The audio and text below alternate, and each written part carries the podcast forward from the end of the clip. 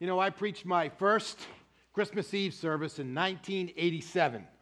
So that was 35 years ago. And every time I get up to speak on Christmas Eve, I'm nervous. You know, I always remember the story of the pastor as he was making his way down the center aisle to get to the back at the end of a Christmas Eve service. And you know, he wanted to get to the back and just greet everybody. And, and as he was walking down the aisle, he was really de- dejected. You know, he, he, he just knew he had rambled, that his thoughts were really scattered, that he hadn't really made sense. And somewhere in the midst of all that, he had just spoken way, way too long. And as he walked down the aisle, he was just really dejected. And so he was trying to put on a good face and just greet everybody as they were leaving. And, and somewhere in the midst of that, this woman stopped and she said, You know, Pastor, tonight your message really reminded me of God's peace and his love. And, and, he, and he just kind of he brightened up just a little bit. And he said, Wow, how, how so? And she said, You know, I read in the Bible that God's peace passes all understanding.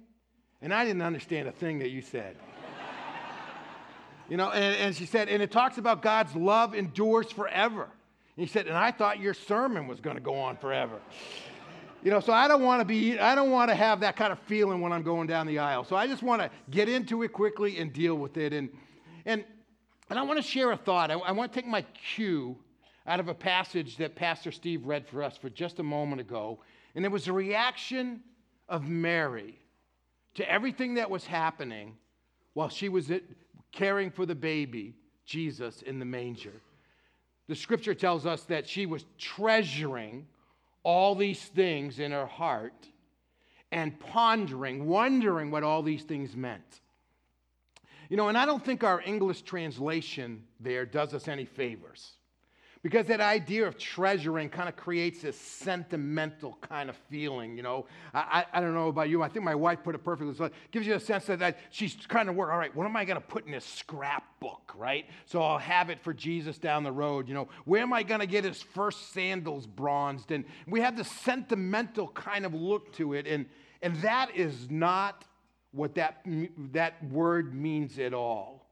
Mary's sitting in the manger and when it says that she is treasuring all these things, remember, this is an oral society. And so she's taking everything that she's experiencing, everything that she's hearing, and she's trying to lock it away in a file where she won't forget it so she can get it back out and think about it. Because what's going on with Mary, I think, is something that happens to a lot of us at Christmas.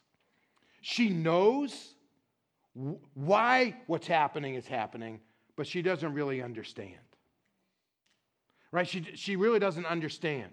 She knows that God is up to something, she just doesn't understand what God is up to. I mean, she had received an angelic visit, had she not? I mean, this angel showed up and said, You are favored by God, and, and you're going to become pregnant, and you're going to give birth to a child, and that child is going to be named Jesus, and he's going to be called the Son of God. He's going to be called Great, Son of the Most High. And, and she had heard all that stuff, and, but somehow or another, she really didn't understand what God was up to. She had gone to visit her relative, Elizabeth, who had become pregnant late in her journey right? And well beyond the time when, and when they met her, her, her um, the child within her leapt, and, and this words of praise came out to Mary. And Mary, she, she heard it all, but she didn't really understand what it meant. She didn't have any doubt believing that the angels had showed up and met the shepherds and sent them to Bethlehem looking for the baby Jesus. She, she didn't have any problem believing any of that stuff, but she didn't really understand what was going on. So she treasured them so that she could ponder what they really meant and see how that was all going to work out. And, and, you know, part of the way we see her confusion, even in the very next chapter, it, the latter part here of chapter 2 in, in the book of Luke, you know, the, the, scripture tells us they used to take Jesus on a regular basis up to the temple for the festivals. And, and when he was 12 years old, they took him there and, and they had gone to the festival. And when the caravan, when the bus had left for Nazareth, he stayed behind. And they were all in a panic because they didn't know where he was. And when they finally found him in the temple, what he said to them, Didn't you know that I would be in my father's house, the temple? And, and, and, and, and Mary and the scripture tells us that Mary and Joseph just didn't understand what he meant. They didn't, they didn't really get that relationship that he had with the Heavenly Father. And it even gets worse in the Gospel of Mark.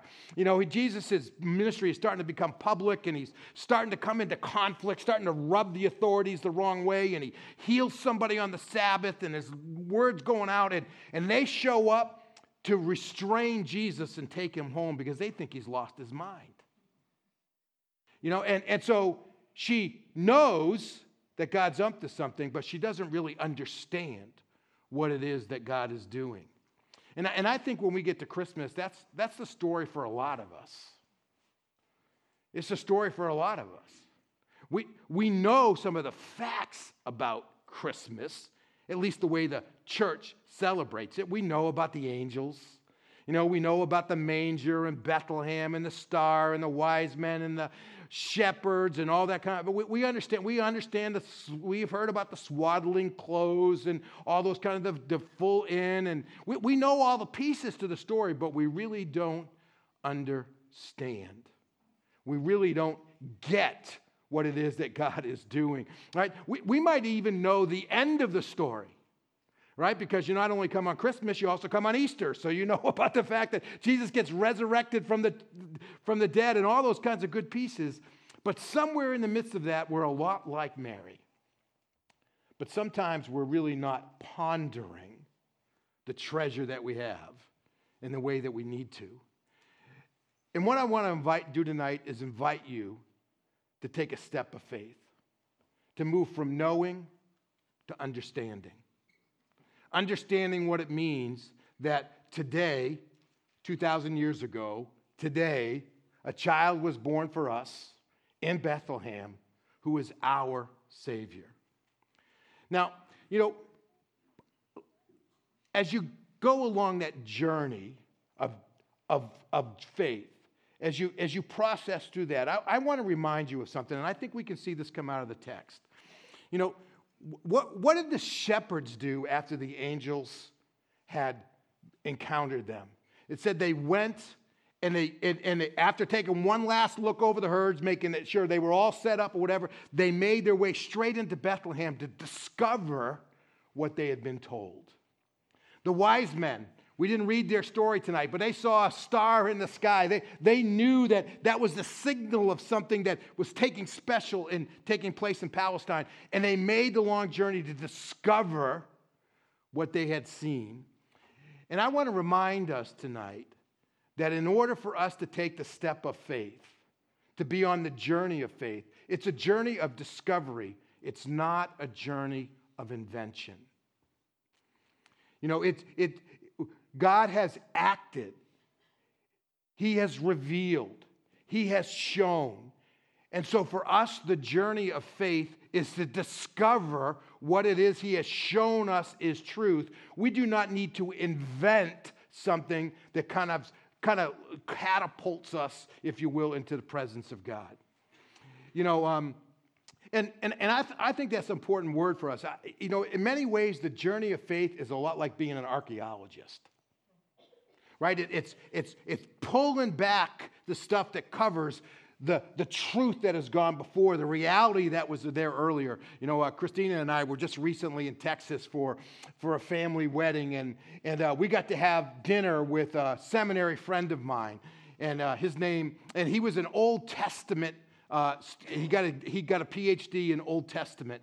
And, and I, will never forget when he got married, right? They, he got married, and they went to Israel on an archaeological dig. So I don't know if you know what that means in the middle of the summer. They got up like at 3 a.m. and started digging like about 4:30, and then they stopped about noontime because it got so hot, and then they went back out about five and dug to about nine. And, and I'm thinking, what kind of a honeymoon is that? You know, but that that that imagery of you know brushing back the dirt, being careful, discovering. It's not like they went back to the hotel and just printed up some fossil on a 3D printer and then put it in the ground. Hey, look what I found. Right? And, and I, I'm concerned about that because we live in an era of invention. We think the only stuff that's cool, the only stuff that matters, is stuff that's been invented recently. You know, I, I just, when I think about the era of invention, when I was in college, the state of the art piece of technology was an IBM Select typewriter.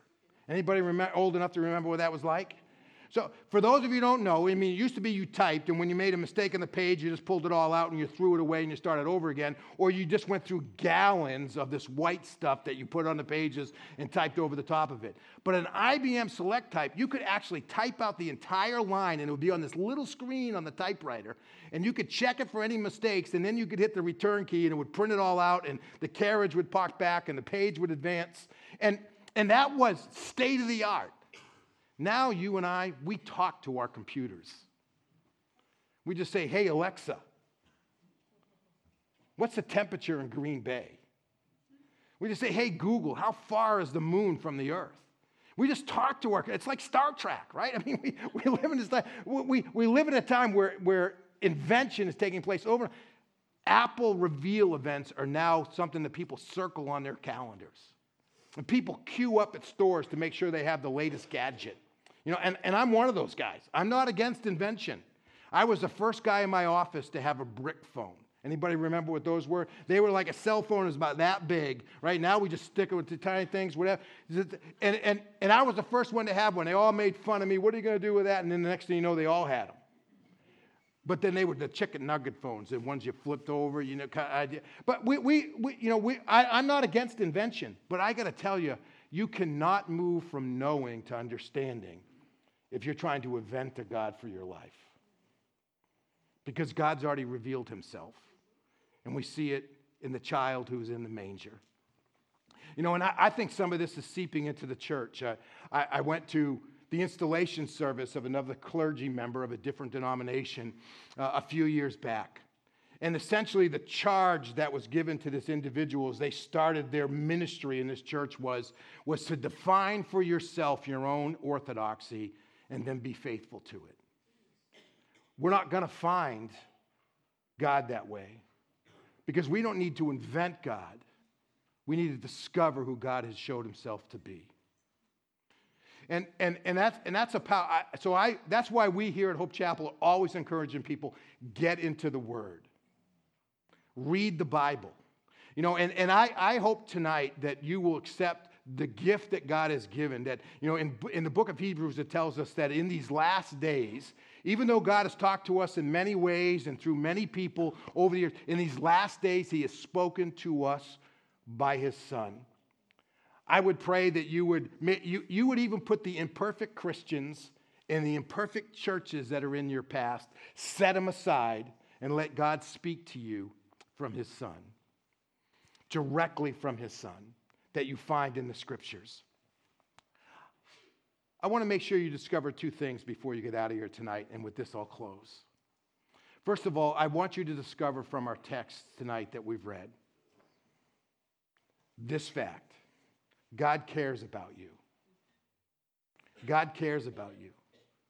He's given you the greatest gift that you could get. He has met your biggest need because he has provided a Savior. He's given a Savior. You know, and, and that's what was announced to, to, to, uh, to Joseph. It's what was announced to Mary. It's what was announced to the angels. It's what John the Baptist came to prepare us for, for the reception of a Savior. God has met our biggest need. He has given us a Savior. I will tell you, in my 35 years of pastoring, the two extremes that I encounter when people think about this need of do I really need a savior, if you will. On one end are those who had said, you know what? When it comes to me, that ship has sailed. You know, I, I am beyond saving. You know, if, if you just knew who I've hurt, if you just knew what I've done, if you just know, really knew who I am, you would know that God cannot redeem me. I am not savable. I'm beyond that. That ship has sailed. And, and listen, I, I, you know, those who live in glass houses should not throw stones, but I want to tell you, in all the gentleness that I can muster, that is the stupidest thing that you could think. Right? God redeemed a person who had a license to kill Christians. His name was Saul, and we know him as the Apostle Paul. The shepherds in our story tonight, in the ancient world, they were not allowed to testify in the court of law because they were, they were considered to be, that they, it was impossible for them not to lie and not to steal. That, that's the way they were looked at. They were, they were unreliable witnesses because they did not know how to tell the truth. And yet God spoke to them because God's salvation can reach anyone. On the other end are those who would say, you know, I'm a good person. You know, I, I you know, I, I'm a great neighbor. I'm a good employee or I'm a good employer. And, and you know, I just, I just, I'm just a good person. You know, and, and, and, and I think I'm just going to get in. And, and I'm not going to argue with any of that. I'm just going to tell you that biblically, that's not the question. The question is not whether you're a good person. The question biblically is whether or not you're righteous in the eyes of God. And God has clearly communicated to us in His Word that none of us are righteous. That's why Jesus came, and, and the scripture tells us in, in Corinthians, said, He who knew no sin became sin so that you and I can become the righteousness of God in Him. And so discover tonight that God has already met your greatest need. He's already given you the greatest gift, and that's the gift of a Savior. John put it this way For God so loved the world, right? That he gave his only begotten Son, that whosoever believes in him should not perish but have everlasting life. Here's the other thing I want you to discover tonight. And it's a, it, it, it's, it's a word that we just jump over so easily. Because when the the angels appeared to the shepherds out in their fields at night. They said, Today is born for you in Bethlehem, right? A Savior. And we just jump up and we miss that little word you. And, and, and he's talking about the shepherds. The angel's clearly talking about the shepherds. They needed a Savior. He's talking about everybody who was hustling and bustling around the, seats, the, streets of Palestine, like Mary and Joseph, trying to find a place to stay while they were out to be enrolled as a part of this, this enrollment that took place underneath Caesar Augustus. You know, he, he, he, you know, it was all those people. It was, it, it was not only the wise men, but every single person who lived in any of the villages that they passed on the thousand miles before they got to Bethlehem. It's, every, it's everybody who was drawing breath in the first century, and it's everybody who's drawing breath in the 21st century. It's a continual plural. I don't know if that's really a combination you can put together, but that's, that's, my, that's the way I understand it. When he uses the word you, he said, the, the angels are saying, Today in Bethlehem, a Savior is born for you. Everybody you know, Everybody who's drawing breath on the planet right now, and everybody who's ever going to draw breath on the planet, both forwards and backwards, it's you. And I invite you to embrace the fact that you need a Savior. And then as you embrace that Savior, it will de- indeed be good news and bring great joy in your journey. Some of you might ask, well, how do I do that? I mean, and, and, and again, this isn't a process of us needing to invent an experience that somehow catapults us into the, into the uh, place of God, into the, into the presence of God. This is simply discovering how it is that God has set up that path for us to connect with Him. And, and, and, and I don't want to oversimplify, but I don't think I'm, I'm missing the mark either when I say it's simply acknowledging or admitting that we need a Savior, believing that Jesus is that Savior, and committing our lives to follow him in faith. Just the ABCs admitting, believing, and committing. And, and when you and I take that step and we discover the gift that God has already given to us in Jesus Christ, we come to experience not just knowing, but understanding what God has done for us in Jesus Christ.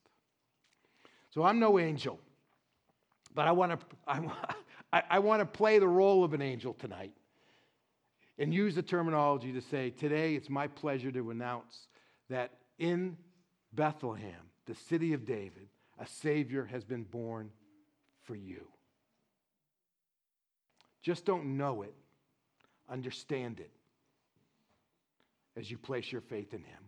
Let's pray together. God, I'm grateful